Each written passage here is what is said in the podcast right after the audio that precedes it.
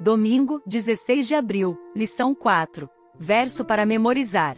Aqui está a perseverança dos santos, os que guardam os mandamentos de Deus e a fé em Jesus. Apocalipse 14, versículos 12. Temam a Deus.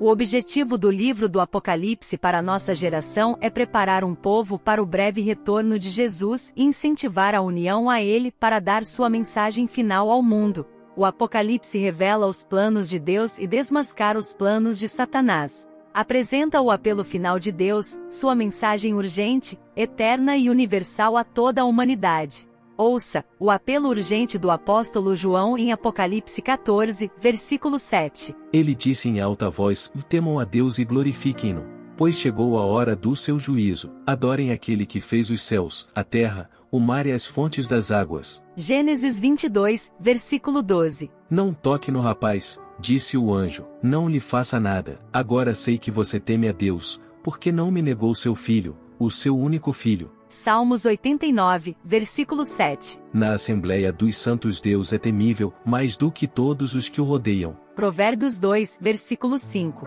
Então você entenderá o que é temer o Senhor e achará o conhecimento de Deus. Eclesiastes 12, versículos 13 e 14. Agora que já se ouviu tudo, aqui está a conclusão: tema a Deus e obedeça aos seus mandamentos, porque isso é o essencial para o homem, pois Deus trará a julgamento tudo o que foi feito, inclusive tudo o que está escondido, seja bom, seja mal. Efésios 5, versículo 21. Sujeitem-se uns aos outros, por temor a Cristo. Pergunta 1. Que instrução específica ele nos dá?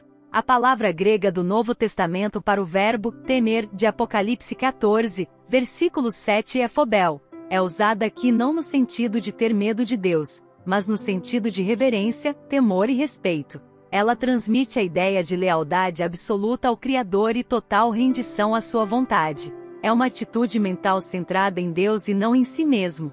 É o oposto da atitude de Lúcifer em Isaías 14, versículo 13 e 14, quando ele disse em seu coração, abre aspas, subirei ao céu, exaltarei o meu trono acima das estrelas e me assentarei no monte da congregação, nas extremidades do norte.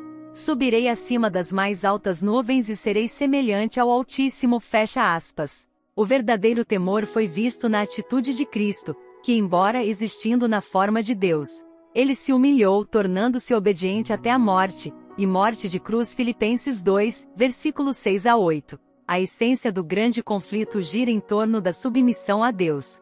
Lúcifer era egocêntrico. Ele se recusava a se submeter a qualquer autoridade. Em vez de se submeter àquele que estava no trono, Lúcifer desejava o trono. Em termos mais simples, temer a Deus é colocá-lo em primeiro lugar em nosso pensamento é renunciar ao nosso egocentrismo e orgulho e viver inteiramente para Ele. E obviamente isso deve ser importante, pois são as primeiras palavras que saíram da boca do primeiro anjo. Portanto, devemos considerá-las atentamente. Como tem sido sua experiência de temer a Deus? Como explicar a alguém que o temor a Deus é algo bom? O próximo tema da lição será temer e obedecer a Deus. Reserve um tempinho e ouça. Deus te abençoe. Até lá!